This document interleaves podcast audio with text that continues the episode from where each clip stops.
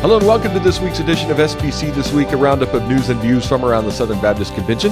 SBC This Week is hosted by Amy Whitfield and Jonathan Howe. Hey, Jonathan, how's it going? It's going good. I'm feeling good today, Amy. Feeling good. How's how's that? Well, it's it's Good Friday, so Oh, I see. feeling good. yeah, I, That's how that I works. see. I see what you're doing. Okay. Yes, Well, great. Have you had a nice week at home? Yes. Another as we all as we all at stay home. at home? Yes. you know why it's Good Friday, Amy? Right? Because Sunday's coming. That's right. That's right. That's right. You know, as a kid I didn't really know what Good Friday I mean, I knew it was the Friday before Did they not do that in the Church of Christ? Well, they did. I mean, they called it Good Friday, but we Okay. focused we focused more on on Easter Sunday. You know, was just kind of a, a thing there, but there weren't Good Friday services or anything. And the the first Good Friday service I ever went to was when we were at Southern Seminary, and Keith had his it, kind of like his uh it's like a like supervised ministry experience, you know, kind of thing where they have it's it, they do internships and things like that. Uh huh.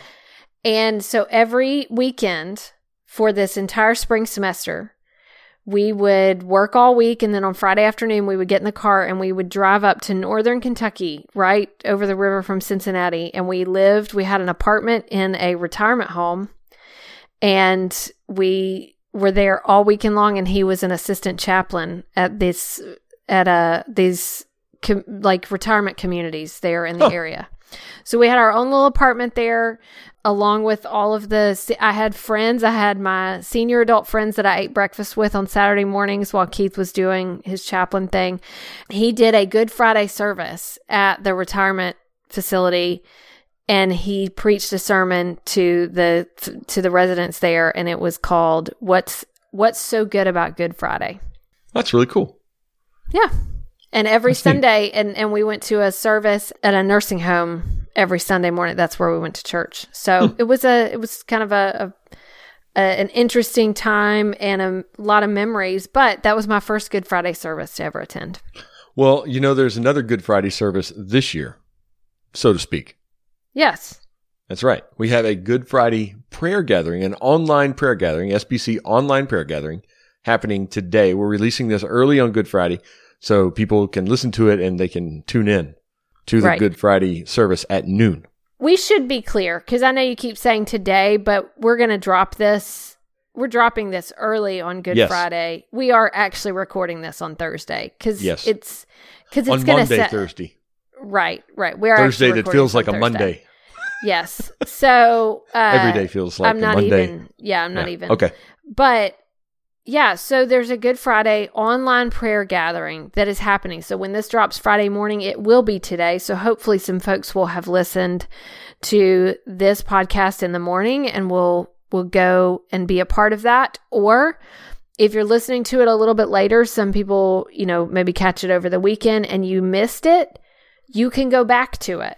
Yes. So we would encourage that as well. Yes, you can watch it at sbc.net slash pray or at the SBC Executive Committee Facebook page. We'll link to that.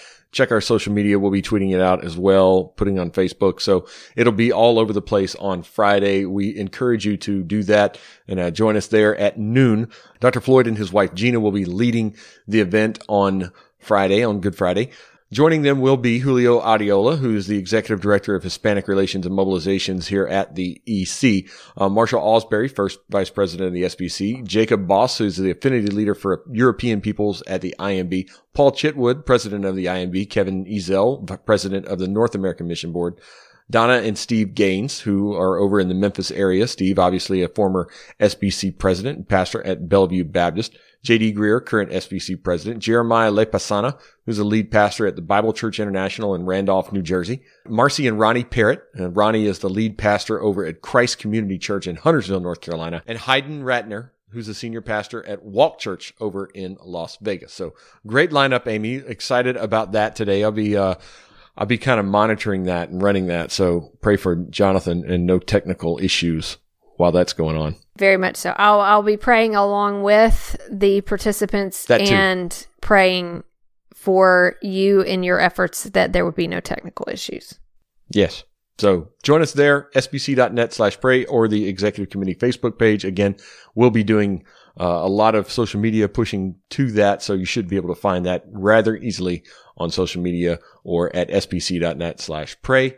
Hopefully you can join us noon central time. That's one o'clock your time, Amy. That's right. That's right. I've already right. got plans. Mary is planning to join me, and we're going to throw that up on the TV in the den and watch that together and and pray together. So Yes. Awesome. All right. To the news, Amy. We have some news from Southwestern. Trustee meeting this week. yeah, so this is the second trustee meeting of uh, among the six seminaries of the spring, and the second one to be meeting on in an online format. So they met via video conference on Tuesday, April 7th, and they approved a number of things, including some structural changes that uh, that involved the elimination of the School of Preaching. They re- they essentially rescinded the motion to create that uh, a few years back, and so they are folding that department back into the School of Theology. Many have asked about Dr. Allen, who was serving as the dean of the School of Preaching. He's staying on as distinguished professor of preaching and director of the Center for Text Driven Preaching. So he's, he's still there, still doing everything he was doing before, uh, just not the deanship. So uh, that'll roll up under and merge with the School of Theology, a- as you mentioned. Right. And so, in talking about that, President Greenway said that they remain fully devoted to training text driven preachers. And they, it, this is just about putting it sort of back under, back as part of the School of Theology. So, it's about where it fits in the structure. Some other news from the trustee meeting. They did not announce a budget, Amy. They have pushed that back. They, they paused on passing a budget uh, because they're going to wait and see kind of what the fallout of the COVID-19 global pandemic is. So they have a, a couple more months to kind of get that prepared just so they have a better idea of what to do for the next year. So they pushed that back. They also authorized the administration to make distributions from the seminary's unrestricted endowment as needed because of uh, the COVID-19 pandemic. That's uh, about a $13 million unrestricted endowment, or at least it was the last time it was presented. Um, the budget last year was $34.8 million. Uh, that's this current year. They said that they are expecting reductions of approximately 25% campus wide on that. So, but they have not finalized that because again, they are waiting. They also approved nine new degrees and revisions of several others and had some faculty announcements, Amy. So they elected three faculty members who were already serving under presidential appointment. Jonathan Arnold was elected Associate Professor of Church History and Historical Theology, Chris Osborne, Professor of Preaching and Pastoral Ministry, and Carl Bradford, Assistant Professor of Evangelism. So these were faculty members that were already serving, but they were going through the process of election with the trustees. And additionally, they approved a recommendation to adopt the Nashville Statement for the first time and then reaffirm the Chicago Statement on Biblical Inerrancy and the Danvers Statement on Biblical Manhood and Womanhood as official guiding documents that uh, express the seminary's convictional standards, expectations, and beliefs and function as proper interpretations of the Baptist Faith and Message 2000. So that's the, the, uh, the confession of faith that is signed by the faculty, but then these other three statements are adopted as interpretations of that or or statements that go a little deeper into particular issues. One final note of business was the reelection of Philip Levant as the chairman, Danny Roberts as the vice chairman, and Jamie Green as the secretary. So all three officers remain the same for the next year. So some other news out of Southwestern this week. Uh, they released a statement on the Dead Sea Scrolls. That's something that uh, we have talked about here in the past on the podcast. The Dead Sea Scrolls that they have. They released a statement saying that they are likely fraudulent and that they might seek financial restitution uh, for those. The six fragments were purchased over two separate acquisitions uh, in 2010 during the previous administration of Dr. Paige Patterson. And uh, we have a story on that at Baptist Press and uh, the full statement from Southwestern. So if you're interested in that, uh, those links are over at sbcthisweek.com. Over to Lifeway, Amy. Uh, big news regarding camps for June. So Lifeway has announced that Fuge, Student Life, Student Life for Kids, CentriKids camps and World Changers projects scheduled for June have been canceled due to concerns stemming from the COVID 19 outbreak. They specifically are focusing on June. They look ahead to any that are after that. It says that they're taking things week by week. And so at this stage, they're just continuing to plan for their July and August camps until they in, you know until anything changes. So they they have canceled June, July and August still right now on the books to, as happening. But this does not include Camp Crestridge and Camp Ridgecrest, the boys and girls camps that are hosted at Ridgecrest Camp and Conference Center up That's there right. in uh, Black Mountain, North Carolina. So those have not made a determination yet for the summer.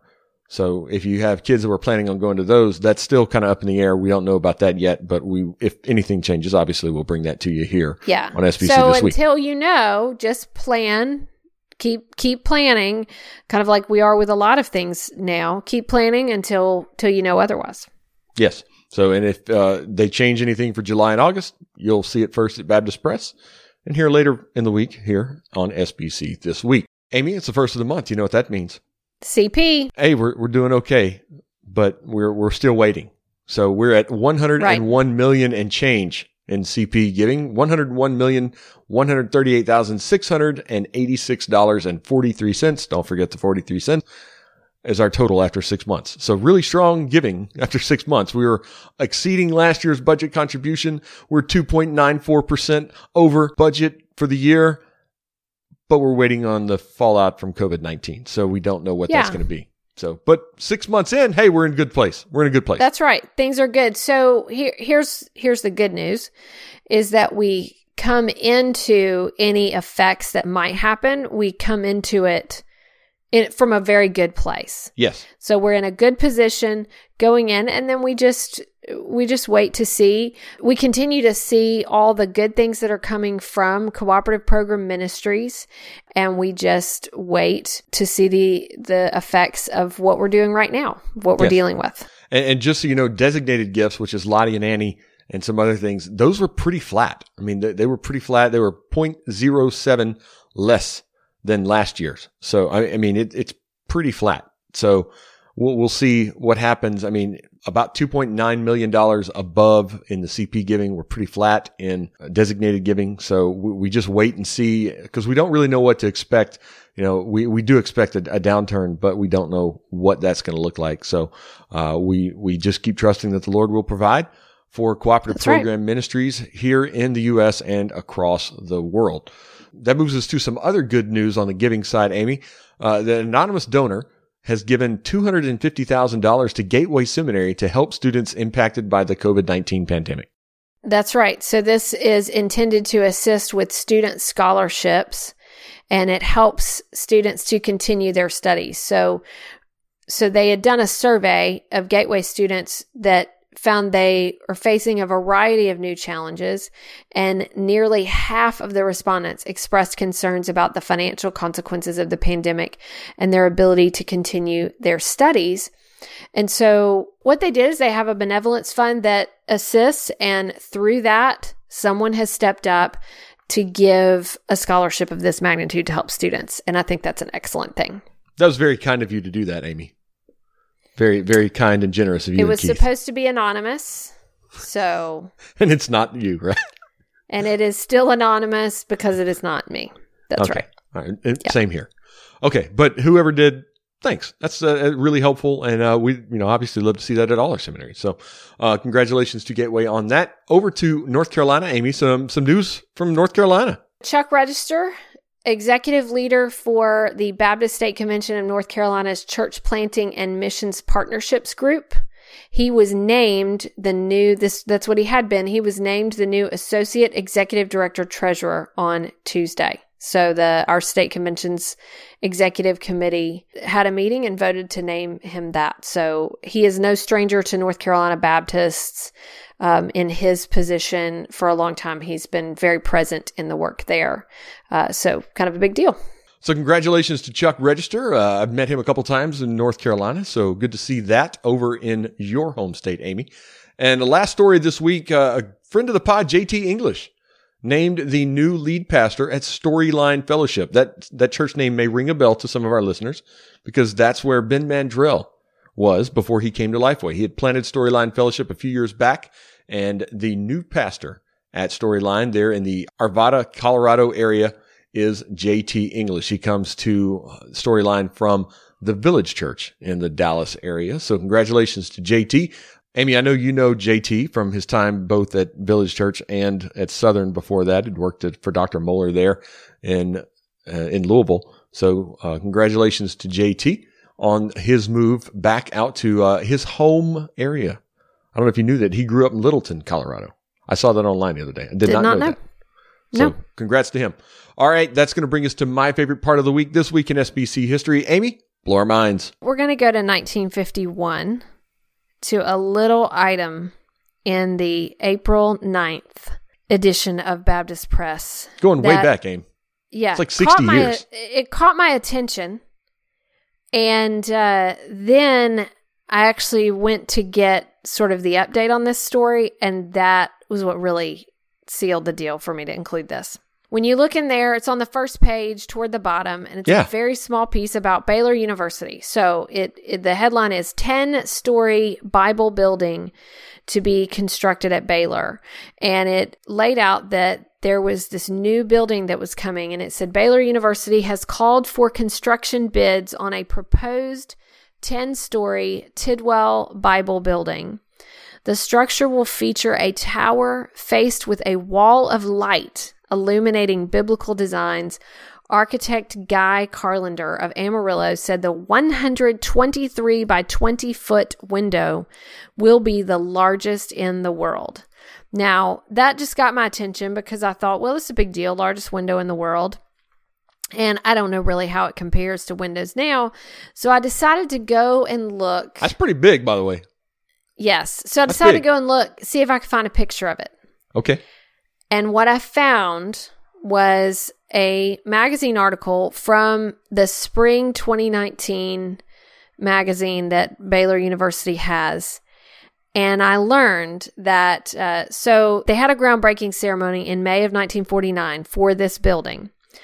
And they had had all this fundraising, they had plans for it but it was going to take four more years really for construction to begin because they still had to raise the final 200,000 and they had to to work with the architect Guy Carlander who also happened to be Dr. Tidwell it was named after uh, Josiah Blake Tidwell who was the head of the Bible department the architect was his son-in-law and so it said he drew up plans for what would have been the tallest, most striking building on Baylor's campus 10 story building, largest tracery window in the world, a glass wall of light 110 feet tall.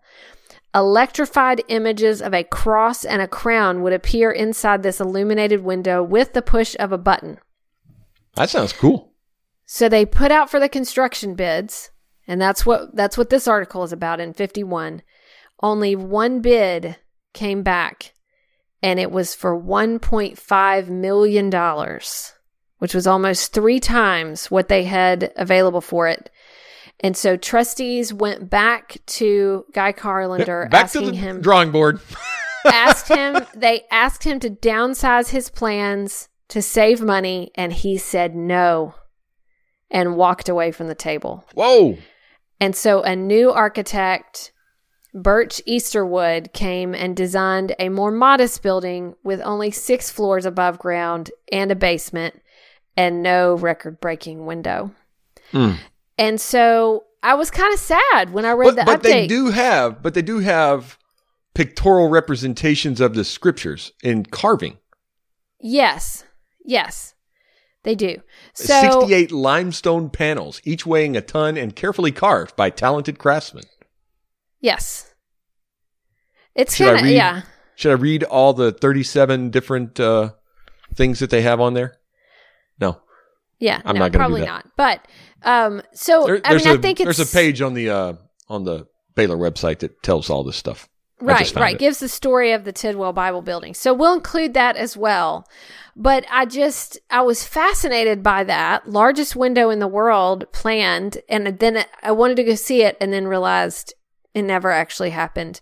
But they were talking about it, sending out for those construction bids this week in SBC history. And that just tells you, I mean, sometimes we put things out there and they don't turn out exactly like we planned. Yeah. How about that? Yeah, when especially when the budget comes in three times the original expectation. Right. That I can't you to imagine kind of go back that, to the drawing board. Right. I can't imagine what that meeting was like when they opened that up. Well, So- they, they originally had planned this in 1936, and it took them 18 years for it to happen. It didn't get done until the fall of 54. Yeah. They needed a million more in 54. 54. Yeah. On that note, Some people will get that joke. I know. I know. Uh, but chances are high that if you listen to a podcast about the SBC, You get that, that joke. the percentage will be higher than normal. And those Yeah. who don't, just go look it up. I can make those jokes here. Yes. All right. Speaking of making jokes that nobody gets, uh, that happened yesterday in my resource of the week, Amy. Facebook Live, Hance Dilbeck and Nathan Lorick uh, did that with uh, the Hance is the the Oklahoma Baptist executive director, executive director. Nathan in Colorado, he's the executive director uh, out there in Colorado. Had a great talk with them about how churches in their state are responding to COVID nineteen and the pandemic, and how the state convention is helping each of those and made a really bad joke about the Ponderosa, which is the name of the camp in Colorado, the state camp. Right. So, yeah, I heard the that- joke. yeah, that that like Which- two generations of people will not get. Right, which I uh, watching the Facebook Live, Nathan Lorick didn't get Did it, not but get it Hance, either, but yeah. Hance Dilbeck did. Hance, I can count on Hance. I don't know what Right. that says about the fact that like the young guy didn't and the the not as young guy did. So Well, it just depends. It wasn't like I sat around watching Bonanza all the time, but my my grandparents did, and so it was on in their house. so you just called Hance. Never mind. Anyway, that's my resource. I just mean. It our a good generation. conversation. I'm just talking about our But generation. I, if I, I watched the Ponderosa, if my I. I was more of a Little House on the Prairie. both starring Michael Landon. by the That's right. That's right. right. Good transition Okay. there. Your resource of the week, Amy. Uh, mine is some Lifeway research that came out this week. Uh, the vast majority of pastors see signs of the end times in current events. So, this is a very current um, survey. It was a survey of 1,000 pastors from evangelical and historically black denominations. Now, it was conducted January 24th to February 11th, 2020. So this was sponsored by Chosen People Ministries, Alliance for the Peace of Jerusalem, Rich and Judy Hastings, and the Hendricks Center of Dallas Theological Seminary.